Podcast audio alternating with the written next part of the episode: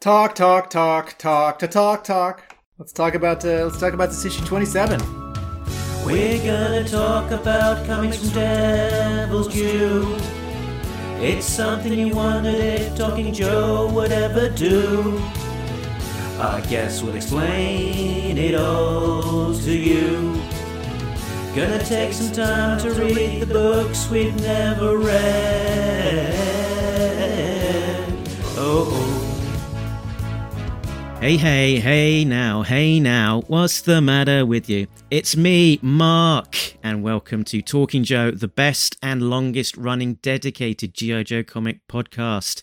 It's the show that everyone's talking about because it's ranked 233 in Hong Kong's most listened to Apple podcasts in the books subcategory. If you're new to the show, you can find out all of the details over at the website. The website is talkingjoe.co.uk. Today, we are continuing our look at the disavowed era of G.I. Joe with issue 27, uh, entitled Paradigm Shift, which was from Devil's Due in 2004. But I'm not doing this alone, so let me introduce my co hosts. First up, we have a real American Tim. It's Tim Finn. Hello, Mark, and hello, listeners. Howdy, howdy, howdy. And, uh, oh, did I catchphrase? Next up, it's G.I.J. Jay Cordray.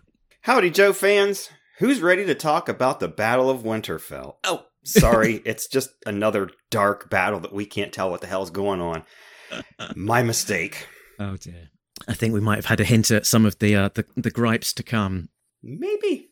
So we are talking issue 27, Paradigm Shift, dated February 2004. The creative team are or were Story, Brandon Jerwa. Brandon, Brandon Joe. Pencils, Tim Seeley. Inks, Cory Hamscher.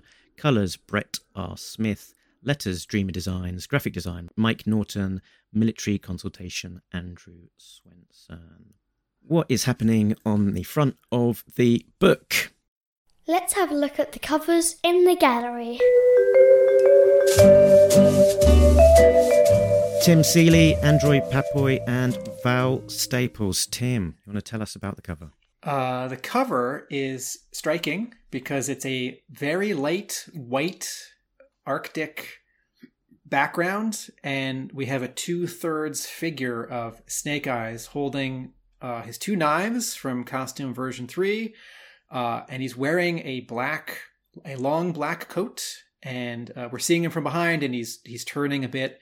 Uh, but on the left, in the foreground, is a red arm and hand, probably belonging to a ninja holding a sword. And then there's a little bit of uh, sort of atmospheric. Not it's not smoke, it's not mist, but there's just a little bit of air that uh, sort of grays out Snake Eyes, so he gets pushed back a little bit. So none of the black printed for him is is a pure black, uh, and then the the black outline for the foreground element, the arm, the hand, the sword, uh, that that line work does get printed in pure black. When I so I this is not a cover that I knew from memory the way that like the you know J Scott Campbell cover for issue one or the Mike Zeck covers after that sort of are in my mind. So I had sort of completely forgotten this cover and I picked it up and I thought, say now, that's a striking cover because they're only three colors. There's the white background, which is, you know, a little bit of very, very light gray, very, very light blue, very, very light purple. But let's say white, there's the quote black of Snake Eyes, and there's the the red, though it's a, a bit of a muddy red for uh, the foreground ninja. And, you know, like Snake Eyes, we, we rarely get to see him at this angle, and and there's some threat here. And then I realized I actually don't like this cover. This, this, this cover actually lacks any drama. And if you know G.I. Joe, you know that if there's like a red ninja or part of a red ninja and one of the Joe ninjas, that that's an adversarial relationship, right? Like the three of us look at this cover and we know that this ninja is sneaking up on Snake Eyes or coming up behind him, and Snake Eyes is starting to turn and there's going to be a fight. And that's exciting. But that's all because we know the brand. That's actually not in this drawing. This drawing is a unexciting pose of Snake Eyes just standing there and there's like just a little bit of tension in the arm and the hand holding the sword in the foreground. And it made me realize, because I know I, I, spent a lot of time in our previous episode for issue 26, I spent a lot of time talking about Tim Seeley's front cover on that with the Joes standing there. Uh, maybe maybe I said just standing there. And what I realized with these two covers is that Tim Seeley is not a cover artist.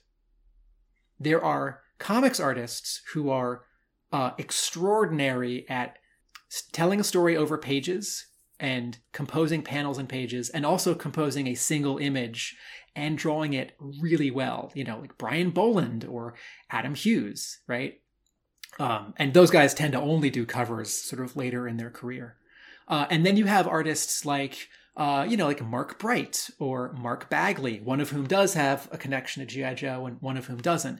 And these guys are both like excellent storytellers. Their art is, uh, depending on your sort of flavor of fandom, like great or like good or okay. But there's a, you know, there's like a standard like reliability to how they draw. It's not too, it's not flashy. And their covers are good and sometimes great, but you know, like it's not an Alex Ross cover. It's not a it's not an Arthur Adams cover, right?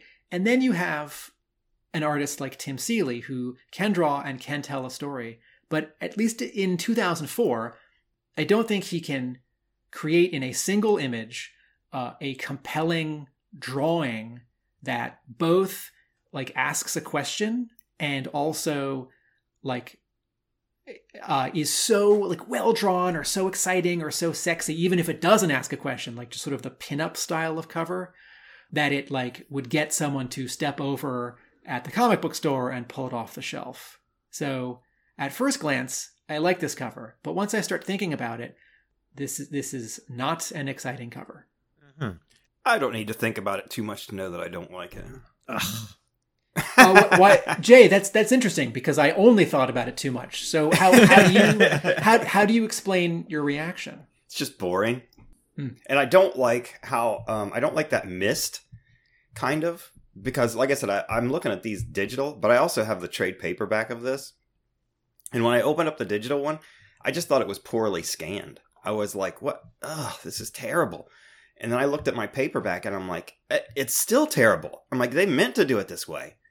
I guess uh, you know some of the we'll call it mist, even though it's not. It's, it's I guess it's technically atmosphere, but some of the mist is also in the extreme foreground in front of the red ninja's hand, and yeah, that that ah, that might be mm. like Photoshop like lasso selection mistake, but I also think that that's not a.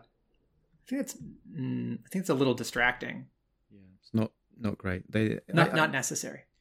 See, I, I, I was I was with you, Tim. Uh, uh, you know, in terms of your description of it, up until the up until the point that you said that you didn't like it. See, I think the things that the things that you're calling out, you know, the fact that it's it's simplified. We got the white background, Snake Eyes as the bold image, sort of slightly knocked back, and then sort of in the you know very foreground, the the Red Ninja's hand. Uh, you know, compositionally, it just felt like you know so, solid separated blocks and and sort of away from some of the covers where we talked before about there just being too much going on and too much color and contrasting colors. It that I, I quite like the, the, the simplicity. I like I like I like the pose of um of Snake Eyes. I, I quite, you know quite like the sort of the slight hint of him jutting out his jaw, a little subtle hint of the uh, the the breath in the in the wind there, the the coolness of the coats, the the you know the studded trench knives.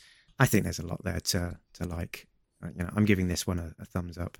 I'm gonna oh, I'm gonna nitpick a little bit because there's a tangent where uh, Snake Eyes' sword, uh, excuse me, Snake Eyes' dagger hilt, his knife, mm-hmm. uh, yeah. the the one on the left, uh, it's touching the Red Ninja's sleeve cuff graphically. It's not literally because Snake Eyes is further away, but that's one of those places where you'd want an overlap because that kind of tangent flattens the image and draws attention to itself and it was not like done on purpose. Like those things don't touch they shouldn't touch. Yeah i did notice that and yeah you're right about that. It is, it is what it is. I, I thought as well that uh, this is a bit of a harkening back. We're in 2004 at this point 2003 as it's being drawn and Matrix came out in 1999, everyone started thinking that, that long black coats were very, very cool. And there was a, some somewhat of a, a gamut of uh, of le- you know black long leather coats or uh, and whatnot, sort of flooding uh, flooding popular culture. So I feel like this is a slight hangover of of that. I feel like the I feel like Storm Shadow's uh, look in the two first two live action Yeah. G.I. Joe movies. Several years after that, even continued. Mm, I think there's a straight line back to the Matrix from those. There, yeah, there was some cool, cool stuff there. Those the Storm Shadow figures from uh, from Rise of Cobra were actually mostly all pretty good. I liked the the long coat, and then um, I'm not sure whether it was Rise of Cobra or one of the lines that was right around there. I think that we had a really awesome Snake Eyes figure called. Uh, it was Paris Pursuit. That's what it was. Paris Pursuit Snake Eyes, and he had a big long trench coat like that. That was a really cool figure. I'm a I'm a Sunbow traditionalist. I feel like Joes on Arctic missions should have, uh, you know, white coats and they should be shorter. with fur trimmed collar. Gu- yes, and Gung Ho should definitely not be wearing one. Um, I have a Snake Eyes figure that's Arctic, and it's got like green pants and a black jacket, and I'm just like, what? Isn't this supposed to be in the snow? and then they, you know, they did make another one that's all white, and all you see is like Snake Eyes' mask, and you're like, oh, well, that's that's better. But yeah, it's green and black for an Arctic mission. Tiger Force Blizzard. That's all bright, bright yellow. It'd be polar bear trying force. to yeah camouflage himself in some yellow snow that some massive polar bear's taken a giant Oh my! whiz on or something. Anyway, right, okay. Um, so uh, plot breakdown. Am I doing plot breakdown, Jay? yes. Okay, so Jay, Jay decided to uh, to waste his time on pursuits such as working and sleeping. Um, so, Somebody's so got a I'm, dream. I'm picking up the I'm picking up the slack. Let's go. Cobra Commander and Storm Shadow seek sanctuary in Tibet with a red ninja clan under the leadership of Seitin. Chabang of the G.I. Joe Ninja Force is living amongst the group as an undercover agent and able to tip off the Joes. So Snake Eyes with Scarlett Jinx and Kamakura and a support group of Arctic Joes infiltrates the Red Ninja Clan's hideout. Snake Eyes defeats Satan in a face-off, and the leadership of the Red Ninja Clan is passed to Snake Eyes as the winner of the duel. During the battle, Cobra Commander and Storm Shadow sneak away. Meanwhile, the Cobra leadership is in dispute. And on a final cliffhanger, General Gibbs reveals that the US Army were able to se- secretly capture Serpentor in the aftermath of the battle for Cobra Island. So, yeah, it felt like a, a fairly straightforward story for the most part with that sort of Arctic mission, but but with uh, with also that little subplot with the Cobra leadership, political shenanigans, and and also that little uh, bombshell at the end about uh, Serpentor in the Bacta tank. Um, so so maybe not quite as straightforward as I initially thought. Poor Serpentor. He spends half his life in those bacta tanks. What were your initial uh, thoughts about this one? Not a fan. It wasn't bad. I mean, again, you know, when we looked at the just now when we looked at the covers, I, I looked at the credits page and like on the last one, you see Seeley's black and white artwork on on that page, and uh, ah, I wish the rest of this had been black and white. These colors are bad. I really, really was hard on the colors in the last one, and that's not going to get any better this time. And it amazed me. Like I said, I have the paperback of this, Hmm. and I looked at the scans first on on the computer, and I was like, "Oh my gosh, I can barely even tell what's going on." And I looked at my paperback, and I'm like, "This isn't any better." I mean, if I would have picked that up in the store and not read any of it, or not been on a podcast where I was talking about it, I wouldn't have bought that. I think we need to, to stop, take a pause, uh, and play our new jingle at this point because uh, it's probably significant. We see devil's due colors distracting you. I see devil's due colors, light sources don't seem true. So Tim's not afraid to let them know devil's due colors. Due colors are awful. Like guano. Yeah, un- unfortunately, um, I think I'm in the same same boat. That w- what was almost most striking about this issue was was just the the color um, and the the kind of the impact that that had on some of the storytelling, particularly those those ninja scenes where they're underground. There was just a lot of heavy, dark, muddy colors, which just hampered the storytelling and being able to you know properly follow what was going on. And like Tim said, they um you know, you'll have a surface area like the inside of a cave, for example. And instead of a couple colors with some shading, the whole thing is just like a attempted texture, I think is what it's supposed to be. And it just oh, it's hard to look at. Yeah, if I can add something to what Mark just said. So, Mark described um, dark colors, and that is that is a big part of it. What's also going on here is, uh, and and to to Jay's point just now about texture is that it during the during the ninja fight in the cave, right? It's by firelight, right? So there's like some torches and a big fire behind them. Every object has uh, a highlight on it like every shoulder and muscle and Mhm. sword has like a lighter edge or like a white soft edge. And then it's like middle shade color and then it's like darker shade colors as it gets further away from the light source. And then they're smoothed together. And so if you have like a photo of just a ball like a, a, a plastic like kid's toy ball it's like pretend it's red. You've got that like white circle highlight on it sort of the top left, and then the rest of it's like basically red, and then around the lower bottom edges, it's like a darker red, and like that's it.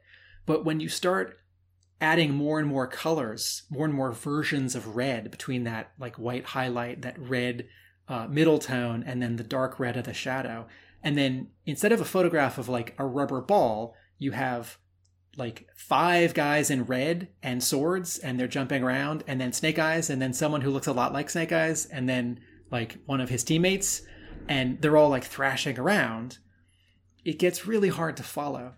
Um, so the pages are in terms of color too busy. But also this fight scene i was going to get to this later but once the once the fire is actually set the like ring of fire the literal ring of fire um, and there's this fight I- i don't think tim seeley's storytelling is, chops are there to pull off the actual fight choreography of like uh, Scarlett yells, "Jinx and Snake Eyes, let Kamakura and I deal with the lackeys. You get to the commander."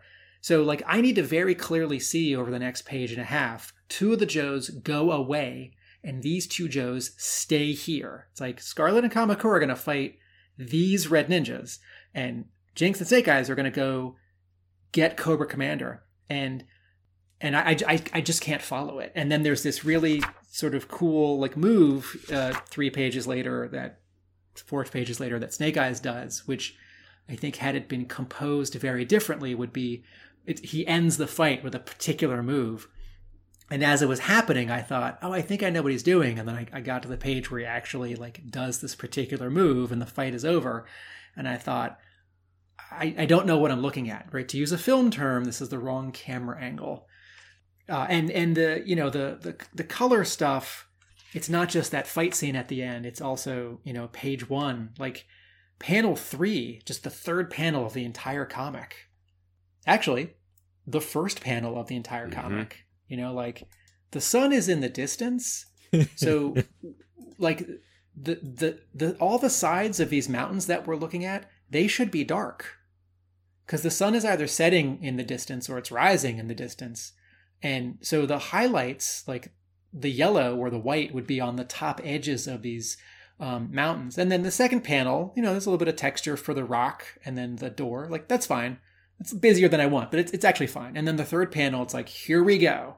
It's like, where do I look in this panel? There are three indications of flame, and they're all like equally bright. And then it's like, I get my first, like, sort of un- uninteresting straight up and down drawing of a person by Tim Seeley in this comic. And I'm going to get that on every page. Another bald guy, I might add. So, um, so I, I think they reveal that I real I think they revealed that this is Chibang a couple pages later makes this first scene much cooler. But as I read this first page, I, I didn't know who this was, and I didn't understand the the communication happening in the third panel. That there's this person, and they're like going down this hallway, and, I guess they're going to a meeting. But in this third panel, they're looking back over their shoulder, and their arms are up. So I think they're like worried they're being followed, but there's no exaggeration. I, I thought of a word. Um, Tim Seeley's artwork, his poses, he he sort of never uses contrapposto, right? Like he doesn't like this is something that you see in Renaissance drawings and paintings.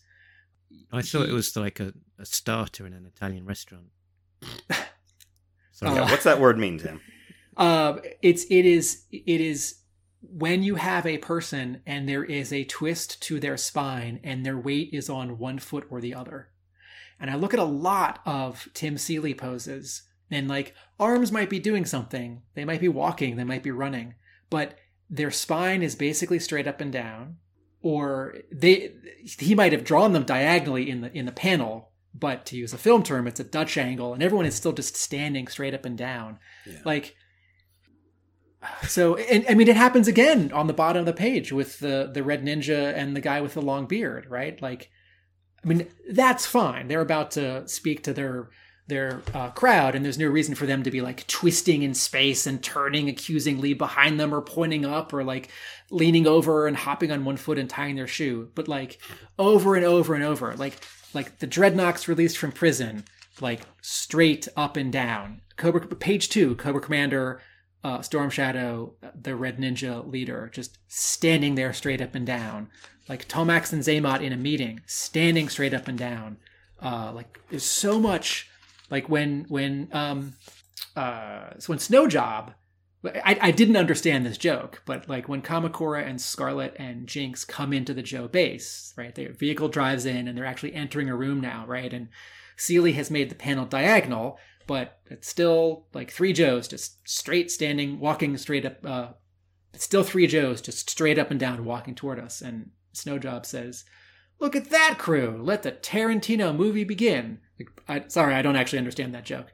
Is this the thing where, like in Res- Reservoir Dogs, when you have like five people walking in slow motion toward the camera and you play music, it's like a cool movie thing? Like, That's that's what I thought. Was, Okay, are but just, like- you know, cool guys walking down.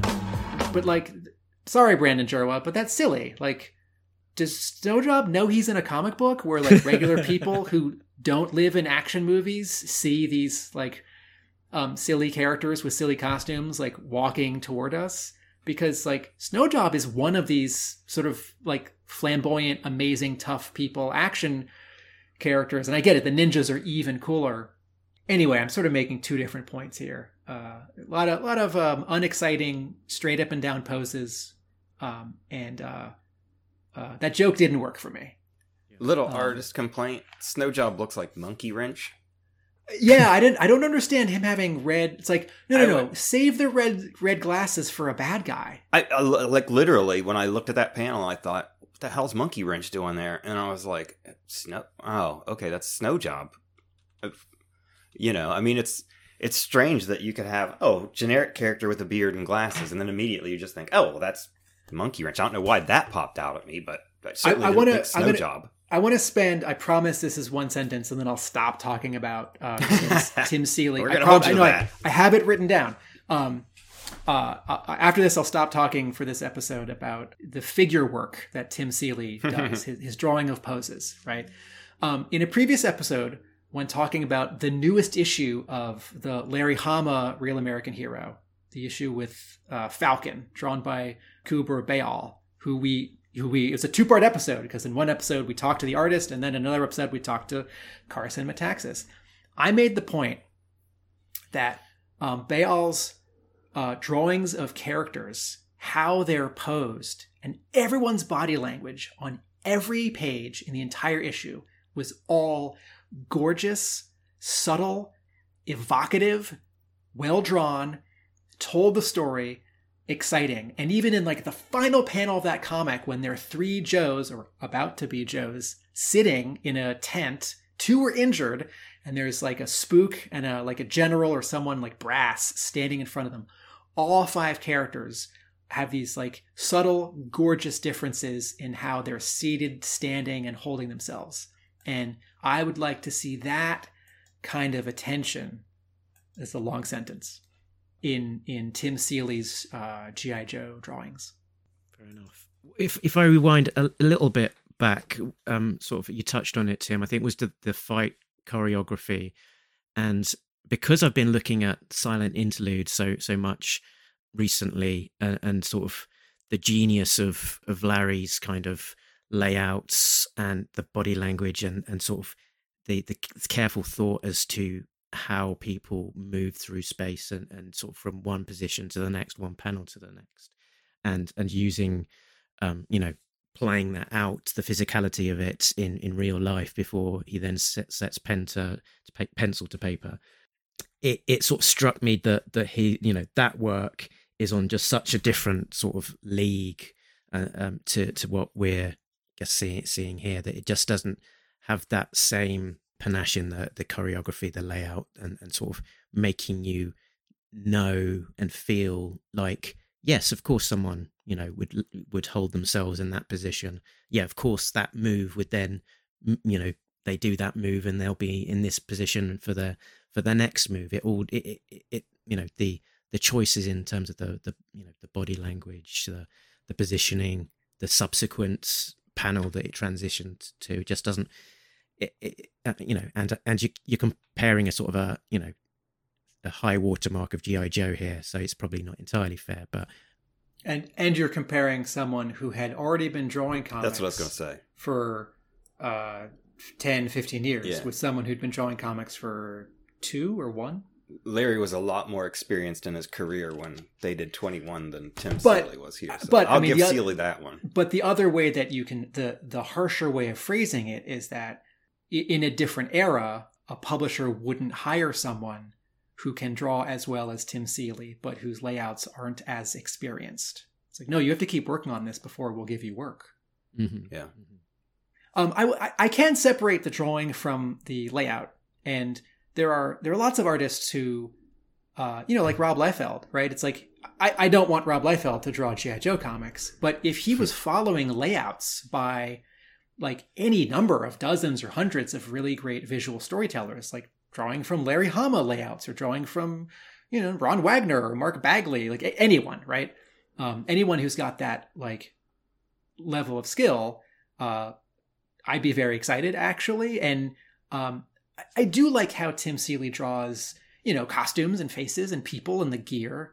Um, so if if and and it's not so crazy to think that these steps could be separated in comics. Most of the time they're not. The penciler is both drawing page layouts and also penciling, but you know, like um, you, sort of don't see this in Marvel and DC nowadays. But when DC was doing its year long weekly comics, uh, 52 and Countdown, Keith Giffen was doing breakdowns, page layouts for every single page of every issue of 52 and almost every issue of Countdown. And I'm sure the pencilers were, when they were recruited for that, initially a little uh like surprised or irked. It's like wait don't you trust me? Like i can do this. I've been drawing for you for five years already. But it was actually about just having a consistency across a series with so many artists and also making sure that this like weekly thing like always the artist could always just start drawing. And you see this even um in a lot of uh, disney comics like disney adaptations of its animated movies or like new stories that are drawn that sort of continue the uh, story of some recent Disney animated movies that are done in Europe. Uh, these comics are often drawn by a team, and like one or two people do the layouts, and one or two or three people do the actual drawing, and then someone does the color. You know, if, if you're drawing a G.I. Joe comic, you wouldn't want to give up half of your page rate so someone else could do your layouts for you. But if you were behind schedule or still learning, might not be a good, uh, bad idea. Correct me if I'm wrong, but didn't Larry recently do like breakdowns only for Deathstroke for a good while? Yeah. And that was it, right? It was just like breakdowns. Yeah, so uh, the the artists there were two artists, uh, two or three pencilers who did the whole run of Christopher Priest's uh, Deathstroke, which ran about mm, 40, 40 or fifty issues and wrapped up last year, and it was great. By the way, everyone and um, Priest and Hama know each other because uh, Priest was Hama's assistant when Hama was an editor around eighty one at uh, Marvel. Um, Priest was like an unpaid editor or an unpaid intern, and like one of the first things that Hama did when he met with Priest was who went had a different name at the time. He went by a different name, um, but Hama's like, "Well, I gotta we gotta pay you," and then immediately had him start helping him, you know, on uh, Crazy and I, maybe the Conan books, and then later Priest wrote uh, Conan. So Priest is writing Deathstroke, and like one or two or three issues in, either he or the editor, this is about five years ago, decides that the storytelling uh, is could be stronger, and so I think it's Priest who recommended that Hama do uh, layouts, you know, like stick figures for every page, and Hama's only credited. Uh, he's I think he starts at issue like three or four or five, and then his name shows up for most of the next 20 or 30 issues. But I spoke with him at the time, and it seemed like he was missing some issues. And I think what was actually happening was that uh, they were sometimes forgetting to credit him.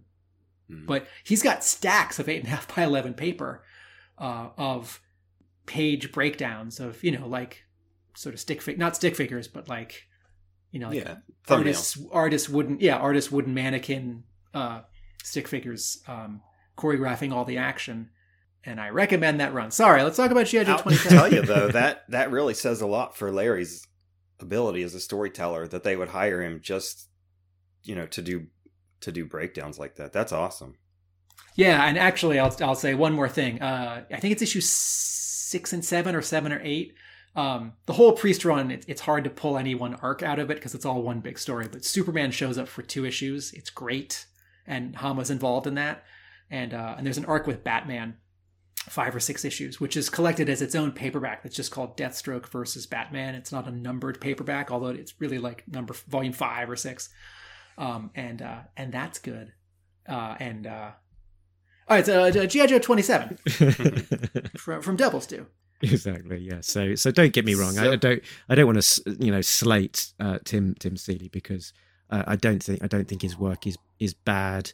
Um, I think, uh, as you say, it he's, he's still learning. he's a young it- you know, artist. some of some of some of the stuff just isn't doesn't have the the polish of some of the the high watermark that that has been set in in, in GI Joe.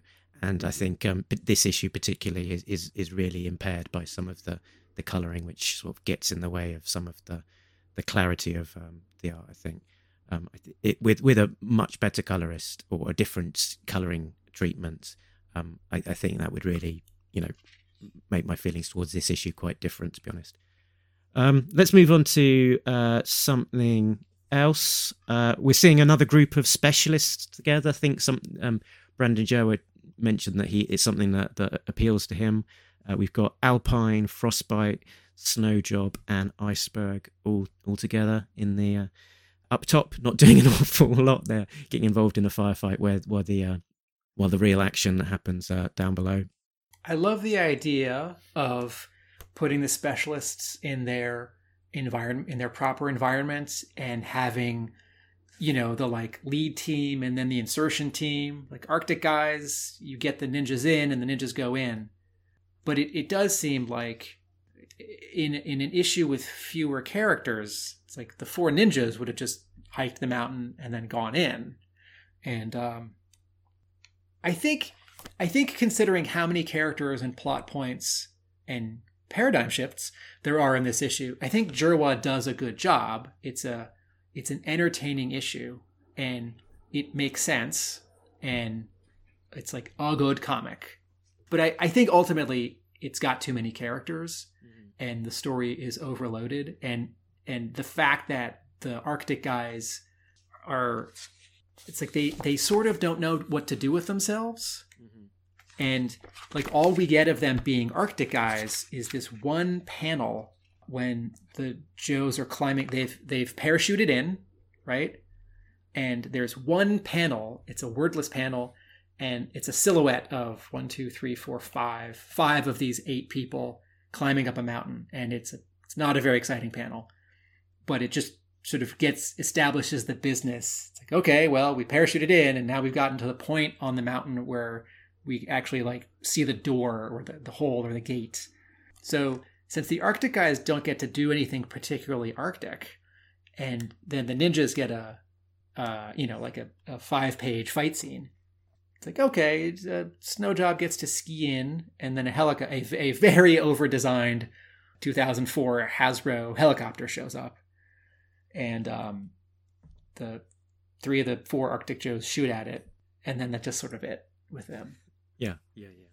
I, th- I think you're right. They, there is a lot being fitted fit into this issue, and and again, I think we mentioned it on a previous issue that that possibly slight, you know, getting close to the breaking point of how much you can you can cram in. I think possibly for me, it was the thing that maybe we could have lived without was some of the the Cobra centric um, stuff uh, with um, with you know Destro uh, and and Co back at the the Cobra base. Some of some of that political maneuvering and, and whatnot. Um, I think you know maybe maybe push that into the next issue or something that um, just keep it and keep it things a little bit focused. But um, yeah, it's nice that those storylines are progressing. It's nice to see Lillian and uh, Alexander back. But like you said, it's this would have been better if we'd have just fleshed this issue out a little bit more and saved that stuff for another issue.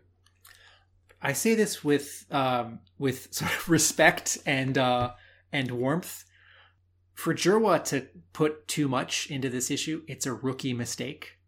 And I say that warmly because I would make this mistake. Like, okay, this is what his sixth G.I. Joe comic, not counting a little bit of assisting on issue 25. And what are the first four issues that he writes? A spotlight on one guy with other characters, but it's like, okay, Chuckles is going to go here and he's going to go there and he's going to go here. And then it's like, okay, Brandon Jerwa, here are the keys to the kingdom. You've got 400 Joes and Cobras and vehicles. And you are picking up what happened after our mega anniversary fight issue. Right? It's like, yeah, absolutely. It's like, okay, I'm going to have a half page on the uh, Dreadnoks. and uh, remember the other Destro that uh, no one likes. Like, we got, got to know where he's been. It's, I'm not going to make it make sense. It's like, oh, cool, cool, cool. Slow that down. Like we actually we actually don't need a half a page of the Dreadnoks walking out of uh, jail. I think the that they actually have been traded out is cool, and that Tomax and Xamot in this little bit of sort of captioned dialogue over the panel of the Dreadnoks getting released from jail or prison, that Tomax and Xamot are doing something good for Destro and he appreciates it. I think that's a great little character turn because we're wondering in this post Serpentor and where is Cobra Commander era, who's gonna behave and who's gonna work for whom and who might suck up. So like that's a neat bit of uh, character work. But while I like that, a couple pages later, uh, you know, there's this reveal that Shebang has infiltrated the Red Ninjas because Snake Eyes had him do that this was before the Joes reconstituted, and Snake Eyes didn't tell anyone about this until just now that Shebang is sent an SOS or has been taken prisoner, and there are four panels of Hawk uh, getting angry because the chain of command hasn't been followed and he he points a finger at Snake Eyes. You let him walk away. Uh, you know, Storm Shadow got away. You let him walk away after your last encounter, and that's unacceptable. If You get the chance. Can you put aside your feelings for a corrupted friend and do the job? And then Snake Eyes walks out. But when he Snake Eyes' hand is shaking, like it's like what? Like he's like he wants to haul off and punch his CO. This didn't work for me. I feel like in other GI Joe comics, when a Joe breaks the rules, all the other Joes rally. It's like, no, you can't go rescue your friend who's been taken prisoner. It's like, well, we're going to break the rules and we're going to go rescue our other Joe who's been taken prisoner. Or like, well, I'm, I'm looking over here. I guess the three of you are going to have to walk behind me where I can't see you and you go get a helicopter and rescue mm-hmm. the other Joe. I, I feel like Hawk and Duke in this scene would turn this into a positive and an opportunity rather than like Hawk getting upset and lecturing Snake Eyes. I do think that Snake Eyes letting Storm Shadow go like didn't work, and I like that it's being addressed here, but I don't think this is the way to do it. And I, I sort of a little a little Jay Cordray showed up on my shoulder actually a few pages earlier when uh, Kamakura and Snake Eyes and Scarlett are entering the pit in the uh, Vamp, and um, Scarlett says, uh, Scarlett says, uh, "Sorry to break up the late night meditation session, guys. Snake Eyes and I were about to head out for our two week leave, but they asked us to stay." Jinx says, "Yikes! You okay with that, Scarlett? I'm fine. I've come to terms with the fact that this is our job." Uh, Snake Eyes and I dedicated our lives to this before we made the choice to be together, and I thought uh, is Jay not going to like this because it's like still too much of like Scarlett's personal life and like not being a Joe first and being like a girlfriend or a wife uh, second? And I thought I thought this is okay, but I also wondered I wondered how Jay would react. I actually like that. That's probably was going to be my favorite line of dialogue because I feel like right there, Brandon has fixed all that Scarlett crap. Because she's finally just said, "Look, I'm done with that. We've made our decision to be Joe's. We chose that before we chose each other. So I'm just going to have to suck it up and go forward. And I hope, I hope that that's what that is. That that's Jerwa putting a nail on that and and saying we're moving on. We're not going to get into all that garbage anymore. So I'm reading that as a hopeful line, and and I'm happy that that line was in there. So so next up on my list of of things about this issue, the the Serpentor bacta tank reveal. When we would think last time, uh, Tim, you might have mentioned something about uh, you know Serpentor being done for, and that was the last we'll see of him. Uh, and I th- thought to chuckle to myself. That's where you think.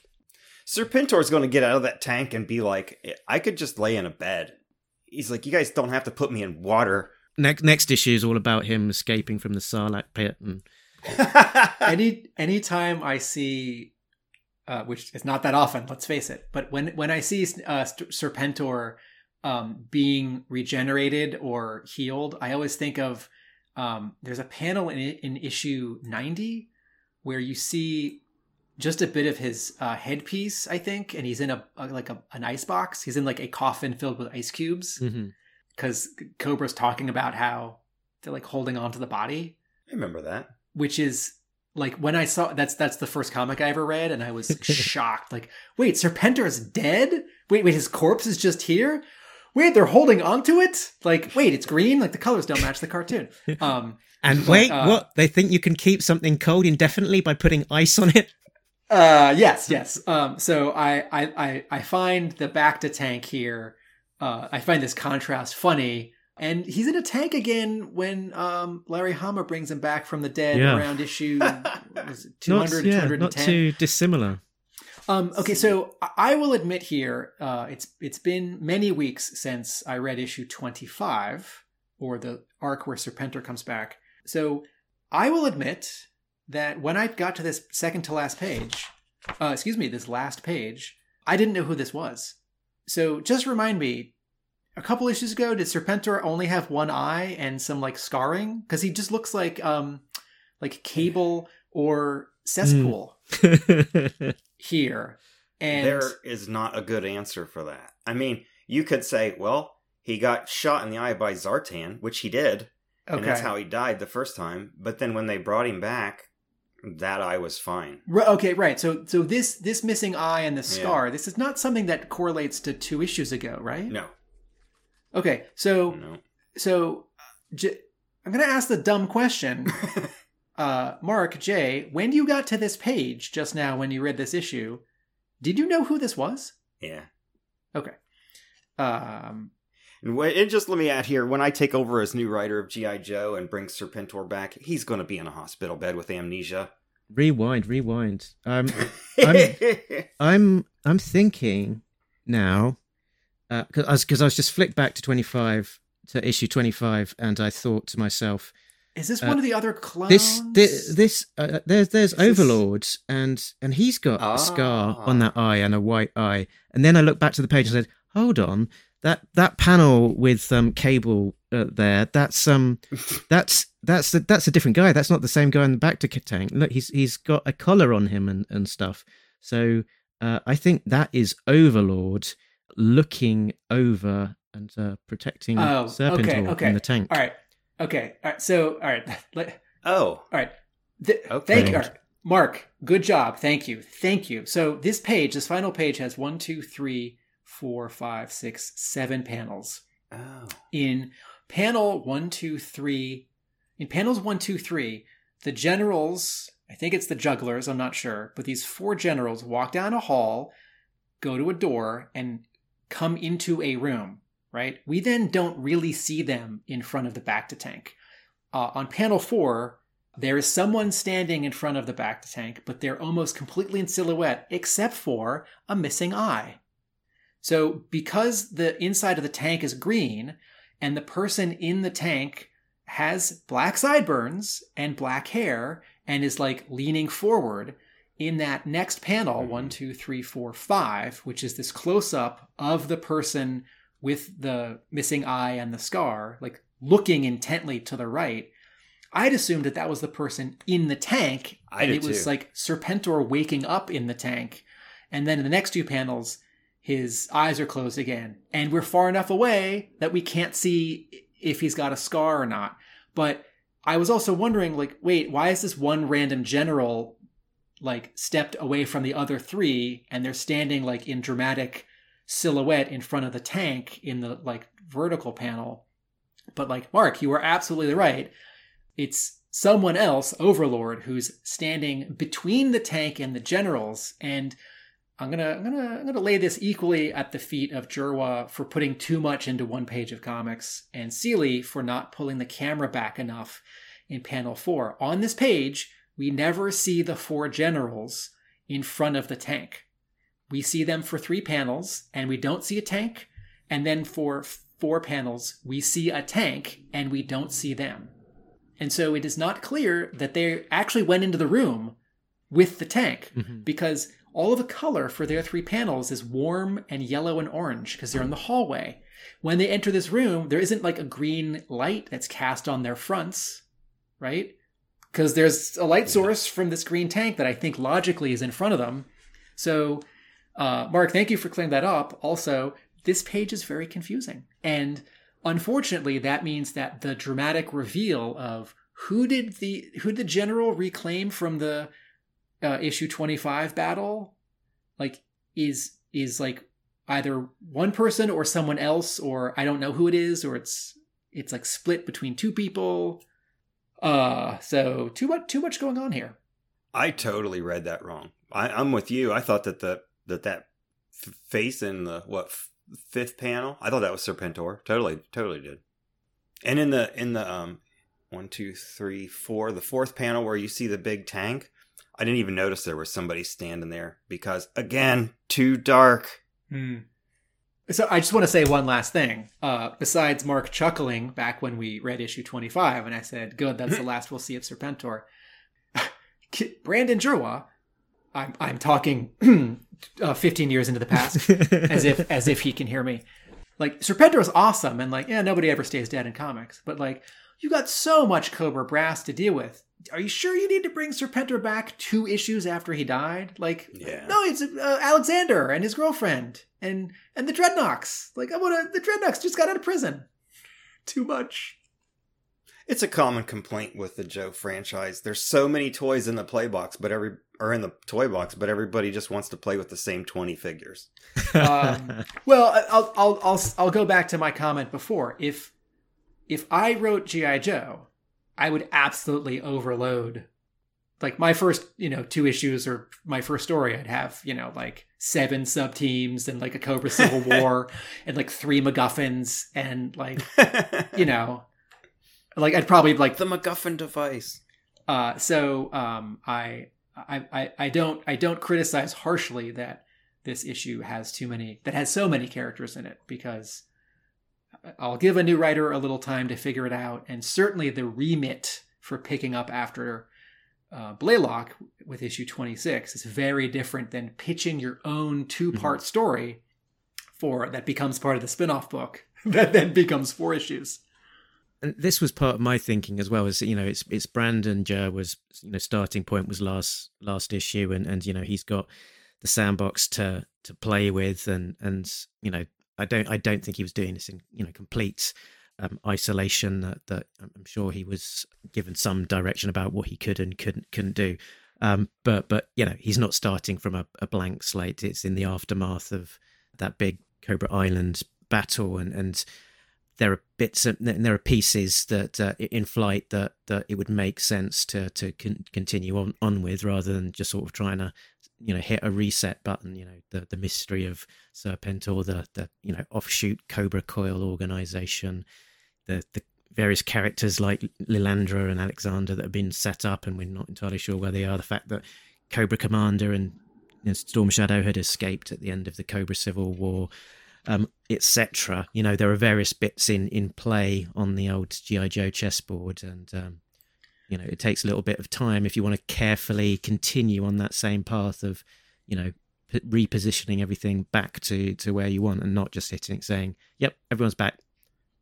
But if cobra commander and storm shadow got away or disappeared at the end of issue 25 wouldn't it in addition to clearing up some room in issue 27 wouldn't it like tease the readers if we didn't check back in with them for you know until issue 28 mm. or hmm. 29 then when destro and baroness and the twins are saying cobra commander is still missing that would have more dramatic that would have a more dramatic effect because i wouldn't know from the previous page like oh no he's not he's in tibet uh, like I, I thought it was cool that he's very much in control and he's letting the world think or his his world think that he's gone and he's working some other angle with the red ninjas but I and I appreciate that uh Jerwa gives us a particular red ninja. He he makes one particular, he an individual, he gives him a name and a little bit of a backstory. Sei Tin.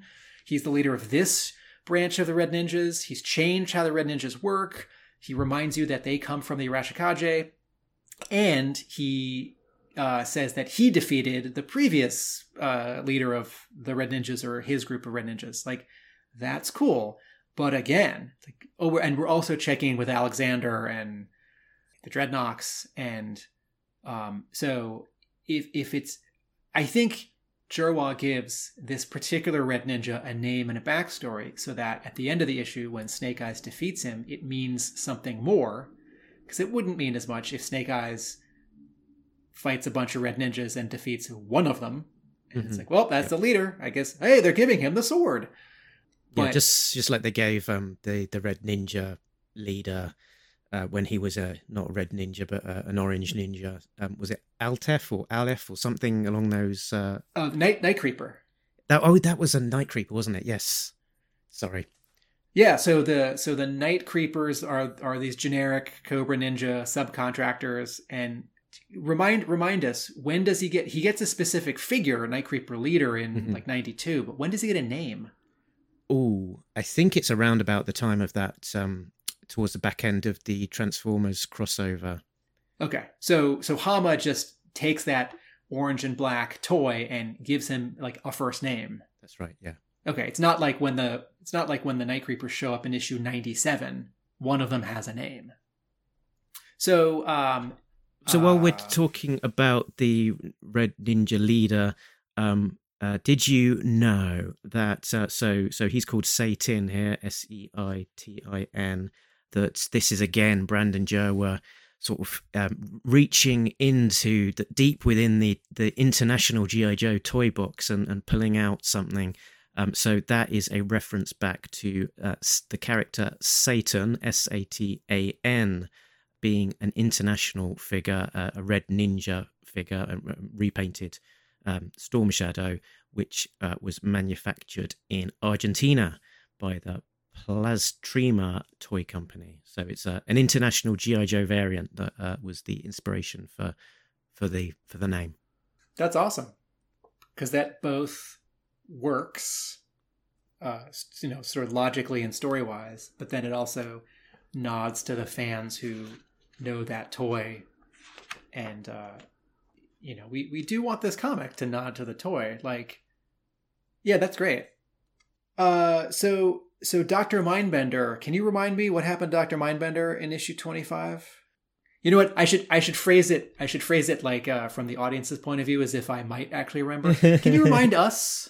Can you remind us what happens to Doctor Mindbender issue twenty five?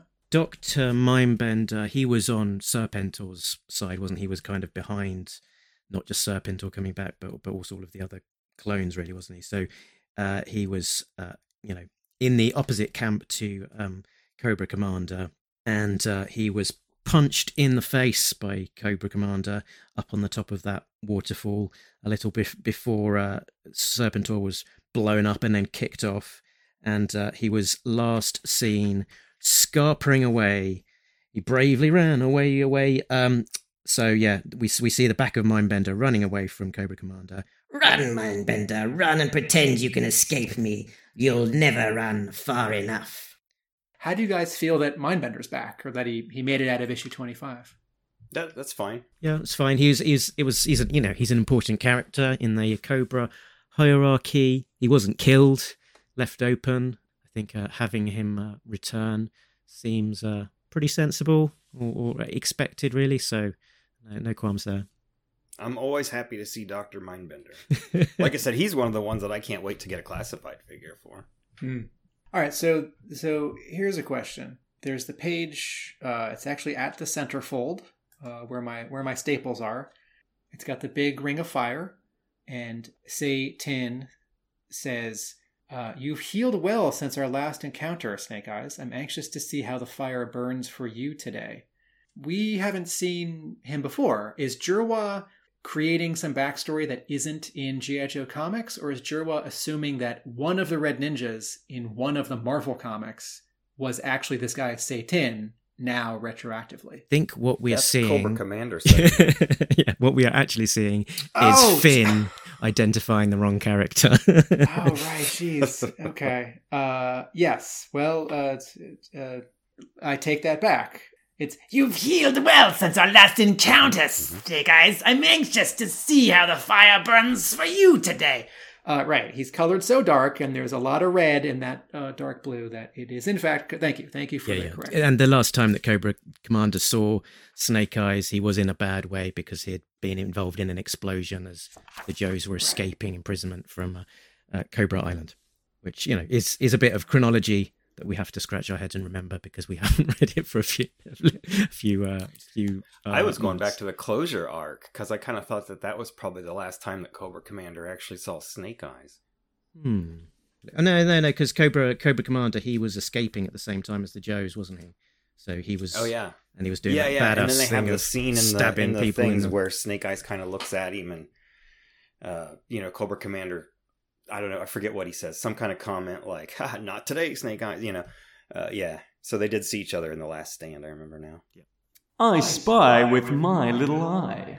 Okay, so I spy I spy, spy Snow Job blowing a bubblegum bubble early on in the in the issue. It's just below where the the, the Joes walked into the room Tarantino style. The the panel underneath that um Snow Job is blowing a bubble as a bit of a callback fun moment to to reference the way that Breaker used to blow uh, bubbles and was uh, I think Joe Joe hinted that that he you know responded um, responded very well to uh, reader requests and, and so on, and you know was quite influenced by by that, and that I think might be the first direct example of that that someone had written in asking if they can see some Joes blowing some bubbles, and we uh we definitely got one. The odd fan request. I spy Scalpel.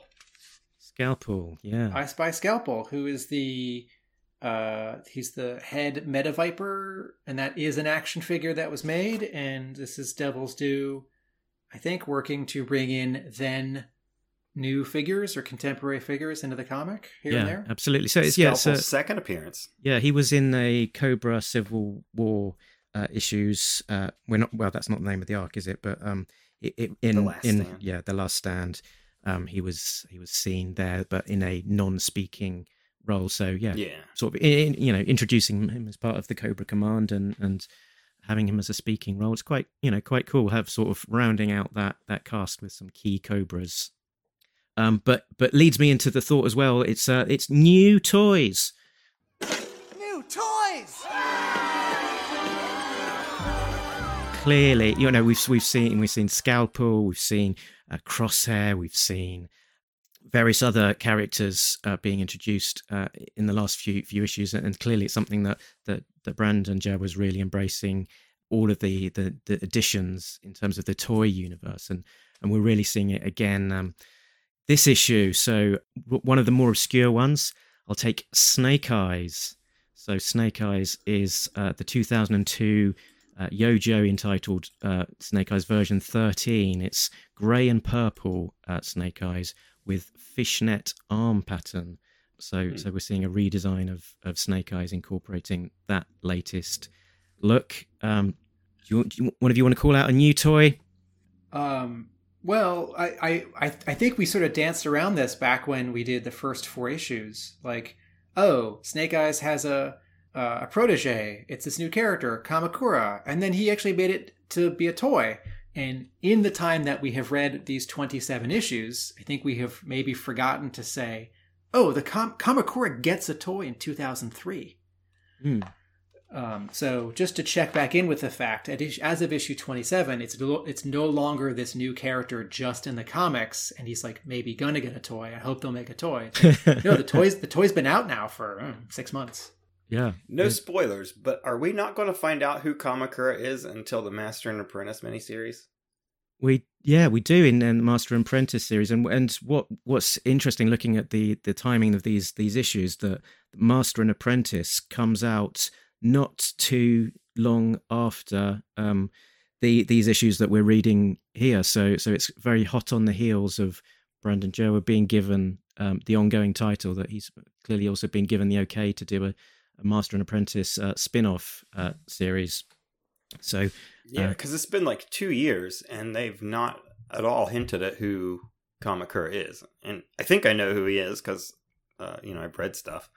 But um, I, like I said, I don't want to spoil anything or ruin anything for other uh, readers of other Joe titles. Yeah, I don't think Kam- Kamakura directly um, features too much in in the, these next few issues. So I, as we as the um, Jerwa run concludes with issue- forty three, I think we'll do we can sort of delve into some of the uh, Jerwa written uh, spin offs at that point in in time. So I think we'll cover Master and Apprentice uh, one and two and uh, Snake Eyes Declassified. So uh, while we're identifying toys, what is this? Uh, what's this silly helicopter that doesn't look like a GI Joe vehicle that that the, a Cobra pilot is using to attack the Arctic guys on the mountain? So this is a Cobra Fang 3 from 2002. And to be honest, I think it wasn't necessarily the best period for G.I. Joe vehicles and Cobra vehicles. That they there were a little that looked a little bit silly, not necessarily massive classics. So yeah, not not a fan of this one. Yeah. I'm going to phrase it in a different way for people who don't have pictures of the toys in their heads or who are not in front of Yojo or 3D Joes. The vehicles around 2003, they look like they wandered in from a different toy line. yeah. they look like 60% James Bond Jr., 10% Star Wars, and 10% like some generic fantasy military line you'd find at Walgreens.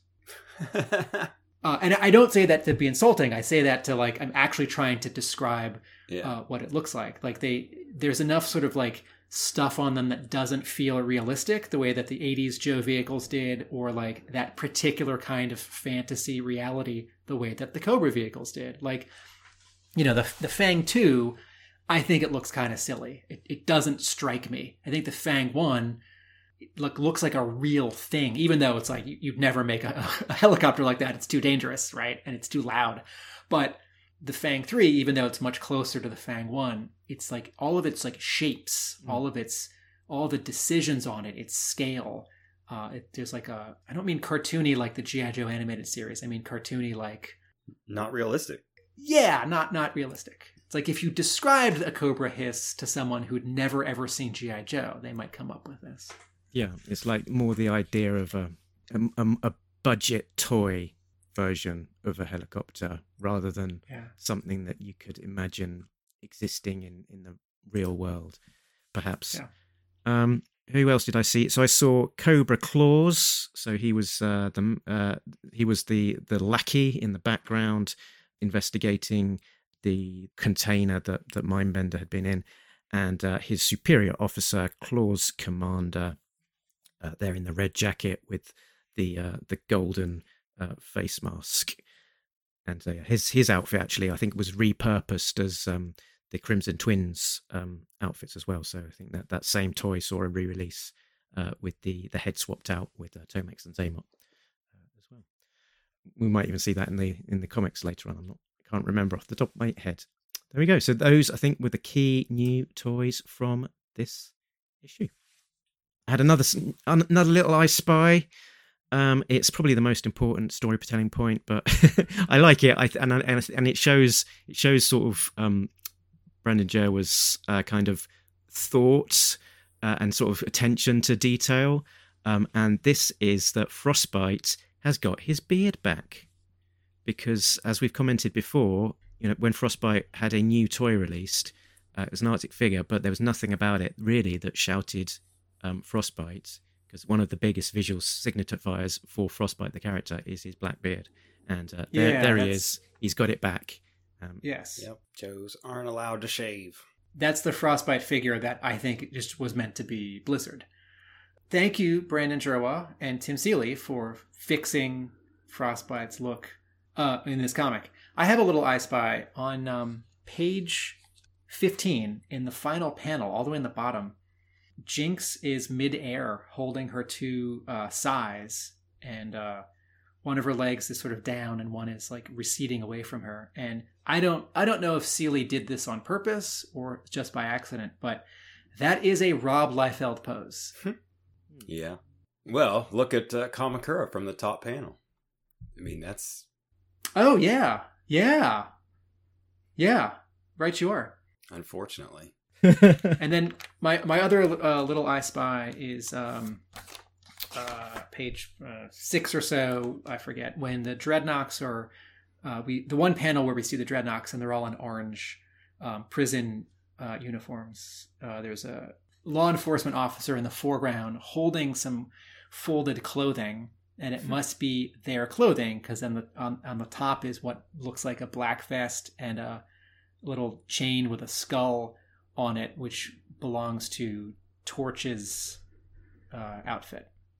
So that's that's just a little detail where it's like you know those just aren't those aren't just clothes. It's the Dreadnoks clothes because we have this one little signifier for them. nice. All done on I Spy. Yeah, I really don't have anything. Yeah.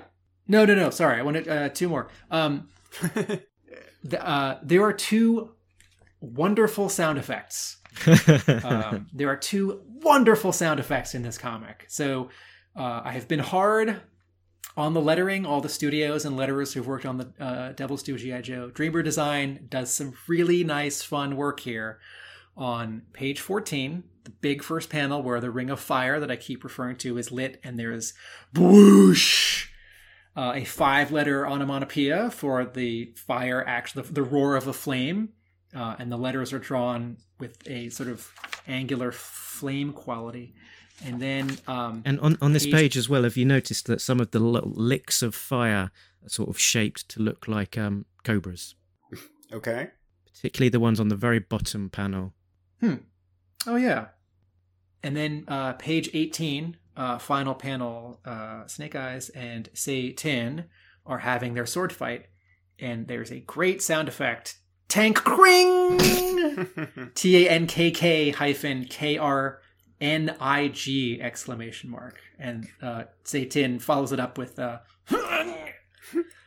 and uh, the the lettering the the the font is a little angular. It looks a little like calligraphic, a little like you know Japanese uh, like kanji, and I I think it's it's really fun to uh, string some letters to each other to approximate a sound effect rather than just like you know C L A N G like clang.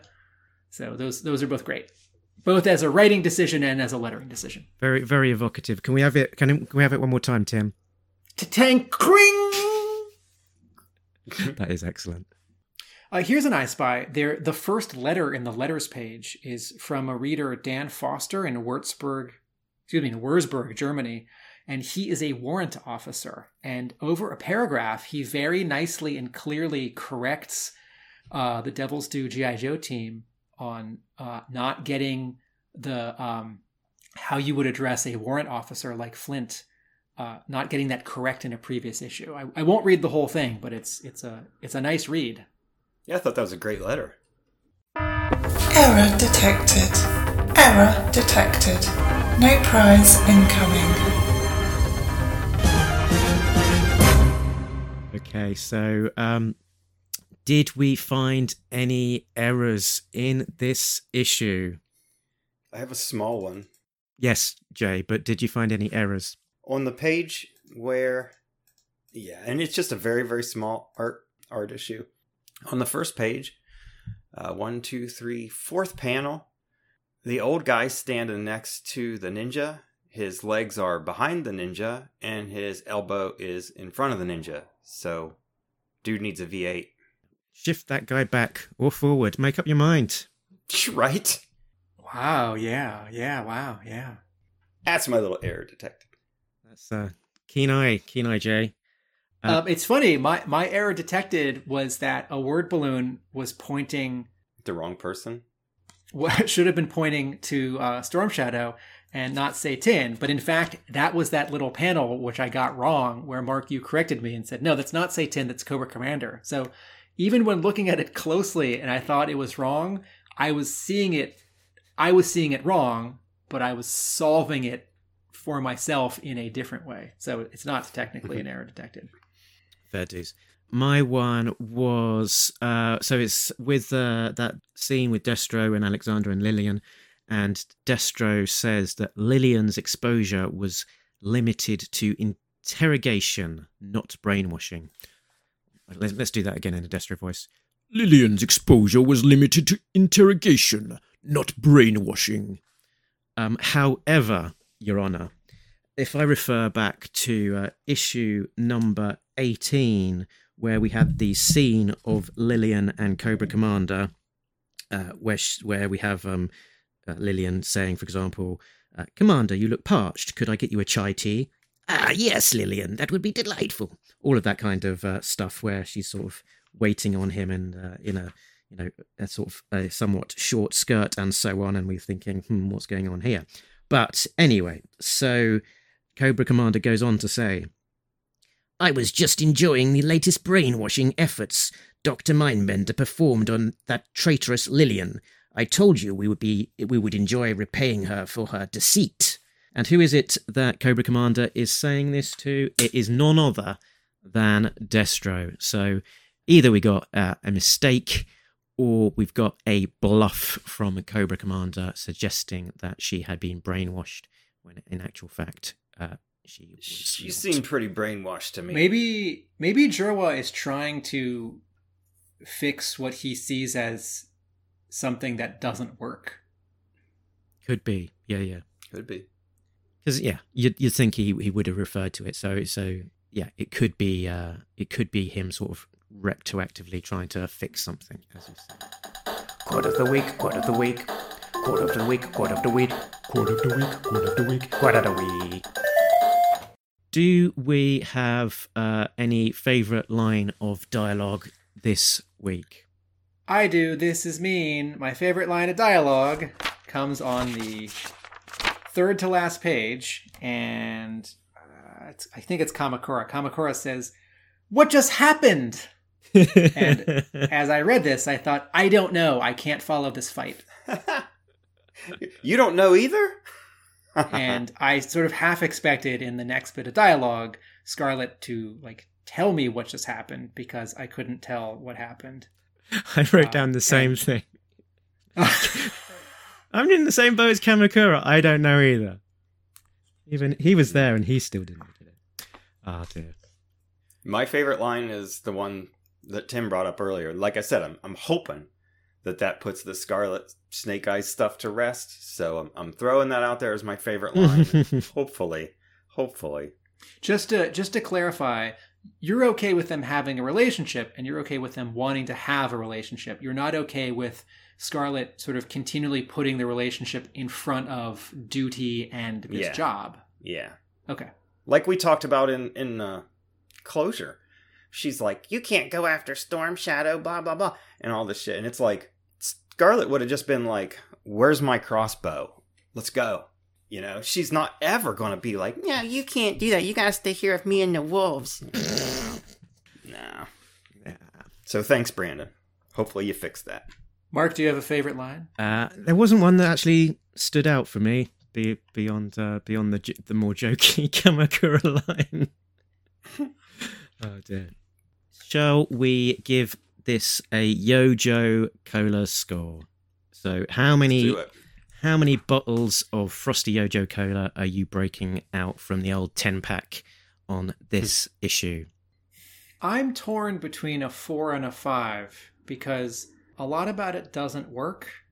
And I feel like a four is pretty harsh. Like, whereas early issues that I gave maybe a low number like four, I think it didn't work like art wise, storytelling wise, but also like it was the wrong sort of thing for G.I. Joe. And I think a lot of this is the right thing for GI Joe. It's just like the art doesn't do it for me. The storytelling, the color, it's too crowded. But like, yeah, I wouldn't be embarrassed to give this comic to someone to read. I'm not sure I'd want to give this to like a lapsed GI Joe fan. I don't think this is the issue to get someone back in. So, I guess I guess I'll be I guess I'll be harsh and say four. Okay, G.I.J. I think um, the story is not bad. I don't have a problem with the story or any of the dialogue, really. The art is not terrible. I mean, it's it's a new artist, you know. Like I said, we it's hard to knock Seeley too much. It, it just I think it's more like what Tim said in an earlier issue. This is GI Joe. You need to put top guys on it. You know, I'm not saying Seeley isn't talented or that he's not going to become better, but at this stage in his career, he shouldn't have been on GI Joe. He's just not good enough. Um, and the coloring is awful, but the story is not terrible. So five. Okay, fair dues. Uh, I think I'll, I'll do, you know, slightly better than you. I'll go in. I'll go in with six point five on this one. I think. Um, I don't dislike it. I think the story generally, you know, it's it's got good momentum to it. I, I, like the the spirit behind it of um, some of the choices that are made. Uh, the I think Joe has got quite an interesting ear for for dialogue and, and some of the the dialogue and, and sound effects that Tim's pointed to are, are sort of are thoughtful.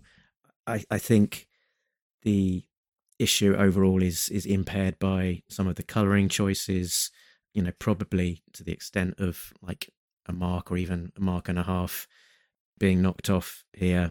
So so all in all, not bad, but but not the not the greatest of the the issues, and and you know, cer- I certainly wouldn't skip past it in a in a reread along the the line when I've when I've forgotten it when I've forgotten the issue, which which knowing my memory these days won't take me too long. um, so uh, yeah, so so I think we're we're not too too far away from each other on on on this one. I'm with you. the The coloring takes at least a point off. I would have given it a six, probably, maybe higher, if it had just had you know not so overpowering colors. For all of my tough comments about Seeley, A, I am looking forward to him getting better in this series as he goes. And B, uh, I'm also aware in comics right now, he draws very little, but he writes a lot. Mhm. And if either he realized he didn't want to draw as much and he wanted to write more, or he wasn't getting a lot of drawing work and he started getting more writing work and so he like made the sort of career choice to be mo- known more as a writer then i think that's great i think that's You know, they're like they're you know they're they're comics artists who started as inkers and who moved into Mm-hmm. penciling, and they're pencilers who wanted to ink their own work and have more control. And there are artists who moved into writing, and some of them were great, and there's some that are just not great, but it's they still get work. Look So- at Larry. Uh, yeah, yeah. I mean, So, he always uh, said that's I- the reason he took GI Joe is because they wouldn't let him write anything else, and he was like, "I just want to write something." And now, Yes. he's more known as a, as being a writer. And, and yeah, and Seeley as well. Even on his own book, um, Hack Slash, he, he sort of moved to to signing uh, other artists to work on it rather than just his, his own stuff. So, um, you know, I think he, he probably had had the realization that that he could you know do do more, but may, maybe put out more uh, sort of output or or have Yeah, uh, you know or, or put his efforts into the into the writing and have uh, other other artists draw it in a in a way that he, he felt that maybe he, he couldn't achieve himself. But um, yeah, I think I think we, we also you know we're gonna we're gonna see him on, on a journey uh, as as he sort of as his art generally approves across um across this arc as we sort of get to the get to the end of it and and you know it's not to ignore history as well in in terms of I think generally he was very well regarded by fans at the time. He was a popular artist uh, on on the book, so um, you know I don't want to dismiss that as we and we know that a friend of the show, uh, Richard Straw, um, is is also a big fan of uh, of his his art, and um, you know, people are entitled to their own uh, preferences. I don't want to dismiss that. So that was issue 27, uh, Paradigm Shift. Um, who can who can on the spot give me a plotted definition of the word paradigm?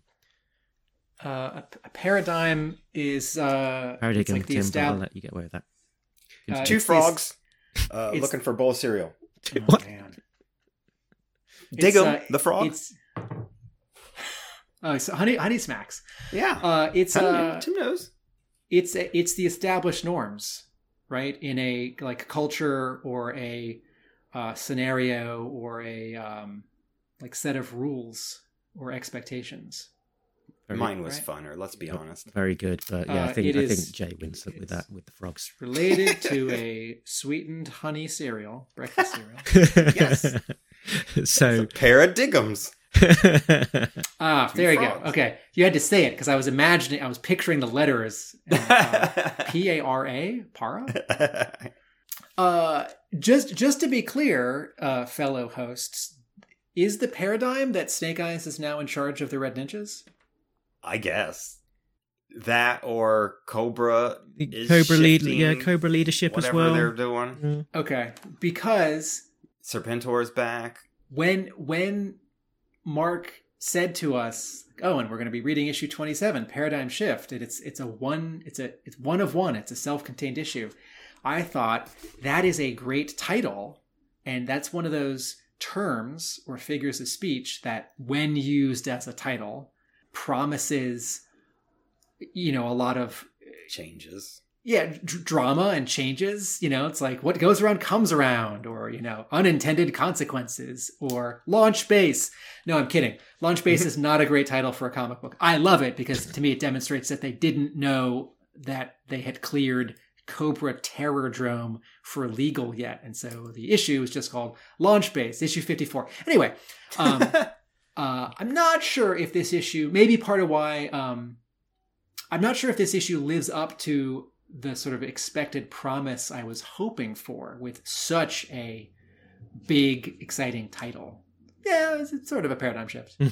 like, I think what I mean is, I don't know that, like, a lot of the next 20 issues are going to be about Snake Eyes and the Red Ninjas. Yeah. Because it seems like, it seems like already at the end, uh, now it is time. Um, Sei Tin had been defeated and his life spared by a mortal enemy. Now it is time for a new leader to be chosen. Because, and then Scarlett says, because I think they just made Snake Eyes their leader, uh, and one and one of the Red Ninjas is bowing to him. I feel like, I feel like that's not a big enough thing for this to be. It's like, like oh, the Joes are moving in with the Red Ninjas, or like, no, Cobra Commander and Serpentor are dead and Destro's taking over. That's a paradigm shift.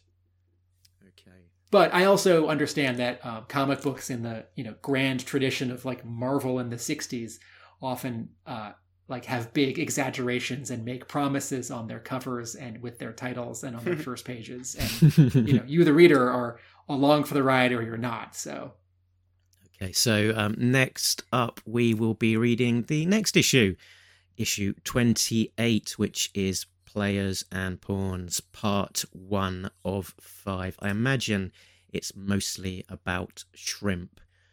Um, Maybe. we uh, we will then uh, tackle the the next couple of parts, uh, split into two. So we'll have twenty nine and thirty, and then thirty one and thirty two. So we'll cover players and prawns uh, across three episodes. Yeah. So that we so that we don't have a three and a half hour episode talking, talking about five talking about five comic books. Who us?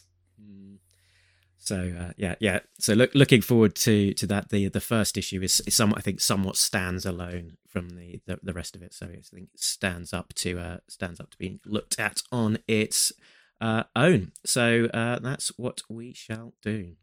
Jerwa's got the pieces on the chessboard. Now let's see what he does with it.